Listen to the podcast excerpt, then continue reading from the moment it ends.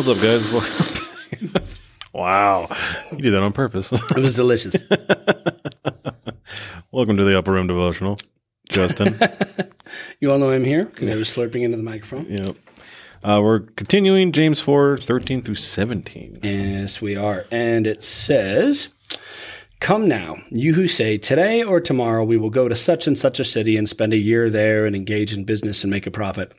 Yet you do not know what your life will be like tomorrow. You're just a vapor that appears for a little while and then vanishes away. Instead, you ought to say, If the Lord wills, we will live and also do this or that. But as it is, you boast in your arrogance. All such boasting is evil. Therefore, to the one who knows the right thing to do and does not do it, to him it is evil.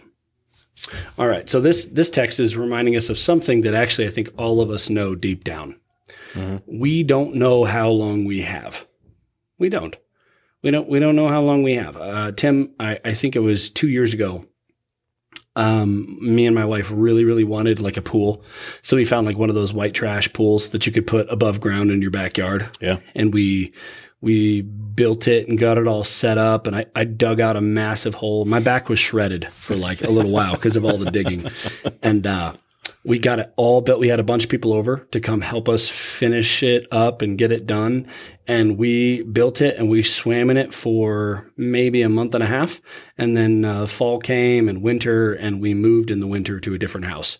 Nice. it was it was this reminder like in this text that you you don't know what life's going to throw at you. You don't know what the plan actually is. And some people are so comfortable thinking that what they have is what's going to take care of them and what they you know what they've actually been able to put together themselves or the things that they've um, you know figured out as far as their job or vocation or relationship it's like anything could change at any moment. And, and this text tells us that you're like a vapor. And, and it's not a that's not a value statement. That's a that's a quantity. You you go very quickly. Life life goes flying by anybody that's lived for you know past their 20s is probably at a place where they're like man it is really going quickly and this passage is is really asking us the question what are you doing what are you what are you living for what you who who think that oh I'll I'll do this and I'll do that and I have a 10 year plan and here's how it's all going to work out and I'm set up. He said you don't know what tomorrow's going to be like. You you don't you didn't even know exactly how today was going to go. You can't be certain of the things that you think you can be certain of. The only thing that you can ever really be certain of is God. Instead, it says that what we should seriously consider doing is asking the question, what does it look like every day to live for God? What does it look like every day to do the things that God has willed us to do? And don't put off actually serving God and pursuing Him and doing the things that He's called you to do because one day the chips are going to get called home.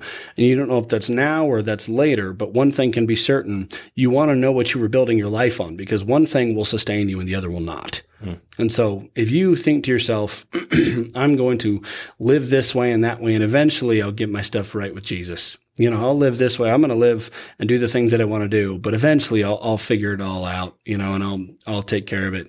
You don't know that you will have time. Yeah. And, um, you don't want to live your life in opposition to God and then find out too late that uh, that it was the wrong decision and your life was going to be you know taken from you and it was going to go. Nobody knows when their time is, but the Bible tells us that God knows when everyone's time is. And sometimes we live like we have all the time in the world, and uh, we don't. We don't. So he tells us in, in the last verse there in, in 417, therefore, to the one who knows the right thing to do and does not do it, to him it's sin. Hmm. So it's saying quit quit pursuing all the things that you think you want and all the stuff that you think you want to do and all the things that you think you're going to take care of you and say eventually we'll get around to doing those things. The Bible gives us two categories for sin. One is sins of omission and one of sins of commission. Commission are sins that you're willingly participating in. There's something you're going out and doing that's wrong.